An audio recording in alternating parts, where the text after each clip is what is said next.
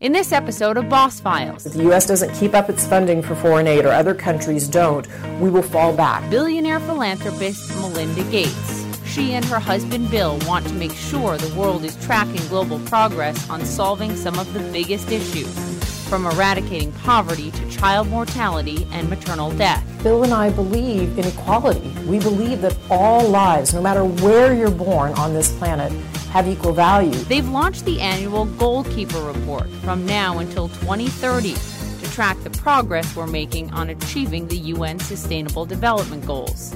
So, what sparked this and what is their hope? I sat down with Melinda Gates in New York to ask her.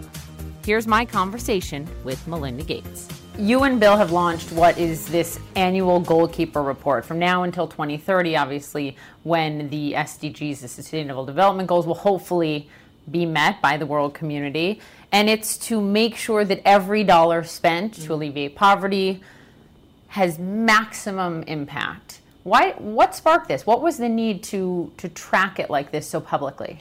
Well, we realized that these goals were set by 193 nations two years ago, 2015, and two years have already passed, and we're on our way to 2030. And we realized that if we want to make progress against these goals, we have to track and report on the data because that progress is what makes things change. But the progress isn't inevitable, and without data, we won't know year by year how we're doing. In the report, you, you write there is more doubt than usual about the world's commitment to development.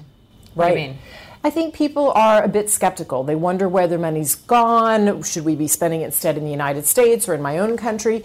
And what we want to point out to people and that we need to keep doing is that you know these huge drops you know poverty cut in half maternal mortality cut almost in half childhood death cut in half if it wasn't for these investments, we wouldn't see that incredible progress. We wouldn't see this tidal wave that came of HIV being brought down so substantially. But we have to continue those investments. If we don't, those things will come back and will be on the rise. And you talk about taking it from the viewpoint of, of justice. You say take it from the mm. point of view of justice or take it from the point of view of creating a secure and stable world.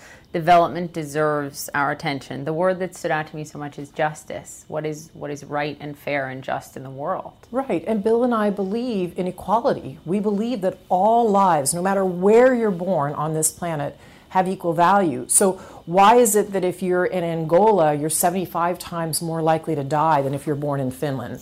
That just shouldn't be. And there are actually simple interventions that we can do, that we do here in the United States, that aren't that complicated if done in the developing world that will save those lives. We should make those investments. And it means that some of these low income countries can become middle income countries and have economies, and people will stay where they are in their own country. We see countries who've been lifted out of poverty, like South Korea, and more of those can happen in the next 15 years. But we have to make these investments. Through this report, you track 18 key data points that, that are fundamental to this. One of them, and number one in the report, is child mortality, which is a proxy for so much else and also a leading indicator. How are we doing? By looking at how many children are dying. Right. How are we doing? We're doing incredibly well. Since 1990, we have halved the number of children who die under the age of five. That's incredible progress. And so, what it means is that a mother or father who lives in a low income country, they can count on when their child is born on them surviving. And if a mother and father knows that their children will survive into adulthood, they're going to naturally bring down the number of children they have. And then it means they can invest in those two or three kids' education, and those kids can go on to participate in the economy and have a productive job. And so it starts a country, a community, a family, a community, a country on that virtuous cycle of prosperity. As you know, Warren Buffett calls it the ovarian lottery. I mean, so much of his success he ascribes to just the family he was born to, where he was born, the time he was born in. Uh, vaccines, and you and the foundation have poured so much money and effort and resource into vaccines. Why is it at, at this point, when the world is so rich, that still there is a problem saving lives, children's lives through vaccines? Because we don't make the investments. If we don't make the investments as a world, what happens is that vaccine system that exists in the developing world that gets the supply of the right vaccines out to kids, it starts to crumble. Whereas if you make these investments, you get the supply chains working, and then you bring the new tools in. You make sure that the measles vaccine gets out there. You make sure that as a new disease comes up, you have the right vaccine, the right strains for that disease. It means that kids then stay alive. But if you don't continue to make those investments, the system crumbles, and the pharmaceutical companies don't invest in the vaccines for the developing world if they can't see a market. But if you make these investments, then the vaccine companies see the market for it, see the mm. potential. We make investments in those pharmaceutical companies, and they'll make the right investments for vaccines for the developing world. Maternal mortality, moms, moms staying alive. Yeah. Another huge data point. Uh, that has shown a lot of progress, right? The report details the, the number of mothers who've died has been cut in half mm. in the past generation. Is there a lesson from that success yes. to use elsewhere? Absolutely. And one of the countries that's using the biggest success, that we learned the success in Sri Lanka and in Rwanda and other smaller countries. The country that is using that success the most is Ethiopia, yeah. second most populous country in Africa, incredibly important. They realize that when women give birth in a clinic instead of at home, the woman is much more likely to survive and the child is more likely to survive. So they made 15 thousand little health clinics. They're tiny, they're not very big. They train the healthcare workers. There's an army of 45,000 women now that, that staff these clinics. And they did all the right cultural things. Women didn't want to go to the clinics because they said, well, I need the traditional birth attendant or the religious leader. Right. So they have those people going with them. They said, I don't want to be carried on a stretcher to a hospital. Nobody who goes on a stretcher to a healthcare clinic ever comes back. So they said, uh oh, okay, I guess we need different stretchers to take pregnant women because pregnant women are going to survive. And as villagers started seeing more pregnant women surviving, guess what? They started going to the health clinics more. And so Ethiopia has dropped its childhood mortality significantly just in the last eight years. That progress can be made. If you could do it in a populous country like yeah. that, you can do it anywhere.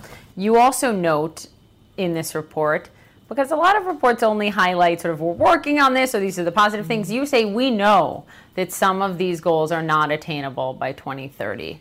Are we at a an inflection point at a tipping point right now where it could go either way. Absolutely. If we don't keep making these investments, if the U.S. doesn't keep up its funding for foreign aid or other countries don't, we will fall back. So we highlight in the report for HIV/AIDS, mm-hmm. we've made enormous progress as a world. It's now not a death sentence in the developing world. We're doing more on prevention.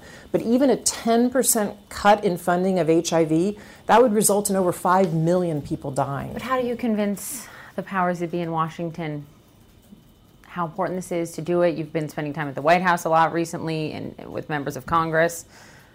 Are they hearing you? I think they are, and I think it's up to Congress to keep up this funding around foreign aid. We saw some proposed cuts that were pretty extreme coming out of the Trump administration, but these have been bipartisan issues that have had a lot of support over time. So it's our job and our partners' jobs to keep up and make Congress know this progress has happened. And, you know, it's the incredible generosity of the United States and other countries that mean that we can create peaceful and prosperous societies around the world. And we need to do it for all those reasons, but also just think about the Ebola crisis. That disease crosses borders now. We don't want what happens in West Africa to show up in, in, our doorstep. Yeah, Zika. So we got to make these investments in these small healthcare systems, these primary healthcare systems, and in vaccines, and you're not going to see as much disease and disability around the world or in our own country. Uh, poverty elimination has always been a goal of the of your foundation there's a really fascinating uh, anecdote about what's happening in, in India. Not an anecdote, a reality check about what's happening in India right now is the country has gotten richer, fewer women are working there, mm-hmm. and that's concerning too. It is concerning. So in India, if you are extremely poor, the women work, mm-hmm. but it's not considered an honorable thing necessarily because the types of work that they go into, a bricklayer, for instance, or somebody who picks garbage, that's not honorable work. But one of the things we learned that as India implemented a financial system where you can get, you can go in and literally, even if you're illiterate, with your thumbprint, you have a, an ID number. And so if a woman goes into the workforce, her wages go into her own account, not the husband or the head of the household's account. And as she started to get more wages in her account, she started working more, she started switching into other industries, mm. and she started spending the money on her family. And so it's one of these incredible tools, this a- access to financial services, a bank account. When you're unwelcomed at the bank, but mm-hmm. you can do it on your phone, you can do it with your thumbprint. It is one of the tools that gets at this nefarious thing we call empowerment for women. Mm-hmm. Financial services in a woman's hands is one of the keys mm-hmm. to unlock her empowerment. And so then women are proud to be workers and they stay in the field and they earn more money. It's interesting. You have to see with advancement in countries getting richer, you have to make sure things like that aren't happening too much, where women are equally sharing in that success. Absolutely. You have, before we go quickly, a powerful uh, advocate on all of this. You have a number of them, but you have a big name supporter in President Obama mm-hmm. and former First Lady Michelle Obama. President Obama in New York with you promoting this? Yeah. So we'll be doing, Bill and I will be hosting an event called Goalkeepers, and it's about the progress that's ma- been made mm-hmm. uh, around these sustainable development goals, making sure people know that progress isn't inevitable, but also talking about leadership, that it takes leadership uh, to make this change. So President Obama will be on stage with us, Prime Minister Justin Trudeau from Canada will be on stage, Malala will be there to talk about what does leadership look like and why does it matter and why should we believe in mm. this. And so yeah, we're honored to have all of those people on stage with saying this is the right thing and we're all going to show leadership and support to make sure the right things happen on behalf of the poorest of the world. So everyone's itching to know what the Obamas are going to do next, big picture. Should we expect more joint efforts between the Bill and Melinda Gates Foundation and the Obamas? Well, I think we'll we'll wait and see. I mean, they have to really define what it is they're going to work on. But I think one of the things President Obama has spoken already very eloquently about is he wants to bring up young leaders, yeah. leaders of the future who are part of making change for the world. So you can expect that we're going to work with him on that. We believe in young leaders. We want to highlight young leaders. We want to bring them forward. So of course, if he does that, we're going to work with him, and we'll see what else they're going, they're going to work on over time. Melinda Gates, thank you very much. Thanks, Poppy. Thanks so much for listening to this episode of Boss Files. If you're a fan of the show, please go to iTunes or wherever you get your podcasts and subscribe. And while you're there, leave us a rating or a review. Let us know how we're doing. And as always, you can follow me on Facebook, Twitter, and Instagram at Poppy Harlow CNN. Quality sleep is essential, and that's why the Sleep Number Smart Bed is designed for your ever evolving sleep needs. So you can choose what's right for you whenever you like. Need a bed that's firmer or softer on either side? Helps you sleep at a comfortable temperature, quiets their snores. Sleep Number does that. Sleep better together. JD Power ranks Sleep Number number 1 in customer satisfaction with mattresses purchased in-store. And now, save 50% on Sleep Number limited edition smart beds for a limited time. For JD Power 2023 award information, visit jdpower.com/awards. Only at Sleep Number stores or sleepnumber.com. Now streaming exclusively on Max. A new CNN flash doc about the album that has Nashville talking. Call Me Country. Beyonce and Nashville's Renaissance. Watch it at max.com slash call me country. Max subscription required.